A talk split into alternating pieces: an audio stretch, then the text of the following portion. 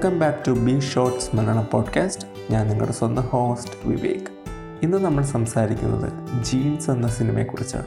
ശങ്കറിന്റെ തുടക്കകാലത്ത് അദ്ദേഹം സംവിധാനം ചെയ്ത ഇന്ത്യയിൽ തന്നെ ആ കാലത്തെ ഏറ്റവും ചിലവേറിയ ചിത്രം ജീൻസിന്റെ വിശേഷങ്ങളാണ് ഈ എപ്പിസോഡിൽ തുടക്കം.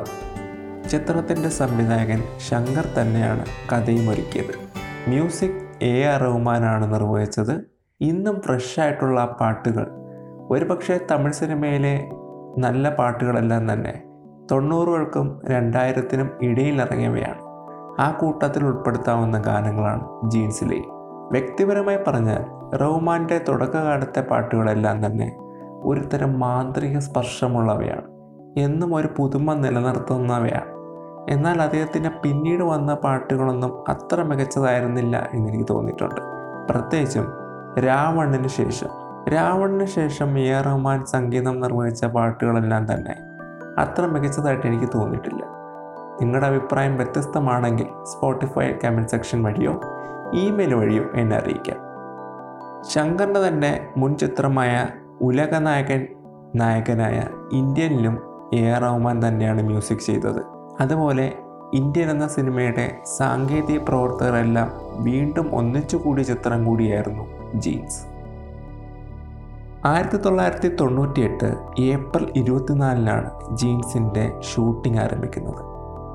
ആ കാലത്ത് ഇന്ത്യയിൽ നിർമ്മിക്കുന്ന ഏറ്റവും ചിലവേറിയ ചിത്രമായിരുന്നു ജീൻസ് അതേ വർഷം തന്നെ അക്കാഡമിക് അവാർഡിനുള്ള ഏറ്റവും മികച്ച വിദേശ ഭാഷാ ചിത്രമായി ഒഫീഷ്യലി ഇന്ത്യ ഈ ചിത്രം തിരഞ്ഞെടുത്തെങ്കിലും നാമനിർദ്ദേശം ചെയ്യപ്പെട്ടില്ല. പ്രശാന്ത് ഐശ്വര്യ റായ് നാസർ ലക്ഷ്മി രാജസുന്ദരം രാധിക തുടങ്ങിയവരൊക്കെയാണ് ഈ ചിത്രത്തിലെ താരനിരകൾ. പത്തൊമ്പത് കോടി എന്ന റെക്കോർഡ് ബജറ്റിൽ നിർമ്മിച്ച ചിത്രം ഒന്നര വർഷം കൊണ്ടാണ് പൂർത്തിയാക്കിയത്. പ്രധാന ഭാഗങ്ങളെല്ലാം തന്നെ ഇന്ത്യയ്ക്ക് പുറത്ത് ചിത്രീകരിച്ച ആദ്യ ശങ്കർ ചിത്രം കൂടിയാണ് ജീൻസ്. വിദേശ ലൊക്കേഷനുകളില്ലാത്ത ഒരു ശങ്കർ ചിത്രം സംഘടിപ്പിക്കാൻ പോലും പറ്റില്ല. ജീൻസ് എന്ന ഈ ചിത്രത്തിലൂടെ തമിഴ് സിനിമയിൽ അരങ്ങേറ്റം കുറിച്ച അശോക് അമൃതരാജ് മൈക്കൽ സോളമൻ മുരളി മനോഹർ എന്നിവരായിരുന്നു ചിത്രത്തിന്റെ നിർമ്മാതാക്കൾ. അമൃതരാജ് പിന്നീട് ഒരു തമിഴ് സിനിമയിലും പ്രവർത്തിച്ചിട്ടില്ല.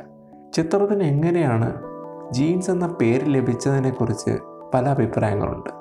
നിർമ്മാതാക്കളിൽ ഒരാളായ അമൃതരാജ് പറയുന്നത് ജീൻസ് എന്നത് ഒരു ഹോർമോൺ ആയതുകൊണ്ടാണ് ജീൻസ് എന്ന പേരിട്ടതെന്നും അതുകൂടാതെ സിനിമയ്ക്കത് വളരെ അനുയോജ്യമായി തോന്നി എന്നുമാണ്. ചിത്രത്തിന്റെ ലോഞ്ച് ആയിരത്തി തൊള്ളായിരത്തി തൊണ്ണൂറ്റി ആറ് ഡിസംബറിൽ ചെന്നൈയിലെ എ വി എം സ്റ്റുഡിയോയിലാണ് നടന്നത്.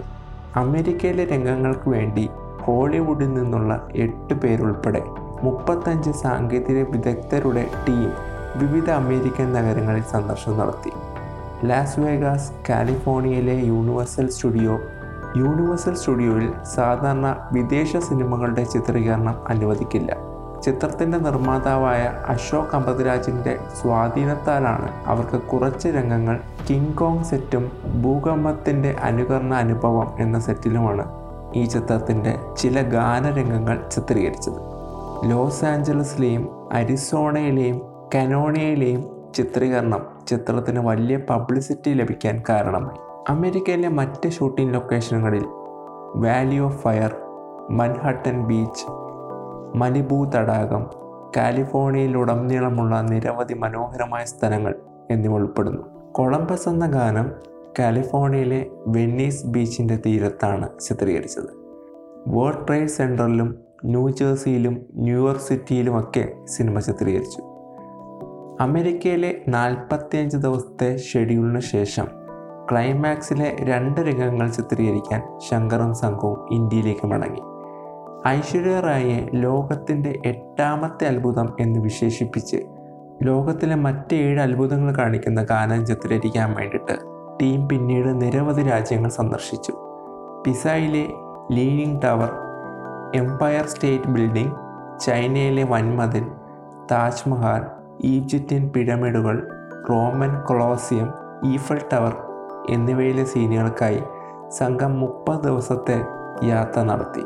പാരീസിലെ ഷൂട്ടിങ്ങിനിടെ ഡയാന വെയിൽസ് രാജകുമാരി മരിക്കുകയും മരണത്തെ തുടർന്ന് ഷൂട്ടിംഗ് നിർത്തിവെക്കുകയും ചെയ്യേണ്ടി വന്നു. രണ്ടായിരത്തി പതിമൂന്ന് നവംബറിൽ ജീൻസിലെ നായകൻ താൻ ജീൻസിന്റെ രണ്ടാം ഭാഗം നിർമ്മിക്കുന്നുവെന്നും ജീൻസ് ടു എന്ന പേര് താൻ രജിസ്റ്റർ ചെയ്യുകയാണെന്നും പ്രഖ്യാപിക്കുന്നു. രണ്ടായിരത്തി പതിനാല് മെയ് മാസത്തിൽ നിർമ്മാണം ആരംഭിക്കുമെന്നും പഴയ ടീമിലെ അംഗങ്ങളെ പുതിയ ചിത്രത്തിലേക്ക് തിരികെ കൊണ്ടുവരാൻ ശ്രമിക്കുന്നുണ്ടെന്നും പ്രശാന്തിന്റെ അച്ഛൻ ത്യാഗരാജൻ വെളിപ്പെടുത്തി. രണ്ടായിരത്തി പതിനാല് ജനുവരിയിൽ ചിത്രത്തിന്റെ നിർമ്മാതാക്കളിൽ ഒരാളായ അശോക് അമൃതരാജ് താൻ രണ്ടാം ഭാഗത്തിൽ ഉൾപ്പെട്ടിട്ടില്ലെന്നും രണ്ടാം ഭാഗത്തിന്റെ സാധ്യതയെ ചോദ്യം ചെയ്യുകയും ചെയ്തു. പ്രശാന്തിനും പിതാവിനും ഒരു തുടർഭാഗം നിർമ്മിക്കാനുള്ള അവകാശമുണ്ടെന്ന് താൻ വിശ്വസിക്കുന്നില്ലെന്ന് ചൂണ്ടിക്കാട്ടി. രണ്ടായിരത്തി പതിനാറ് ഫെബ്രുവരിയിൽ തുടർഭാഗത്തിന്റെ വർക്കുകൾ പുരോഗമിക്കുകയാണെന്ന് വീണ്ടും പ്രശാന്ത് സ്ഥിരീകരിച്ചു.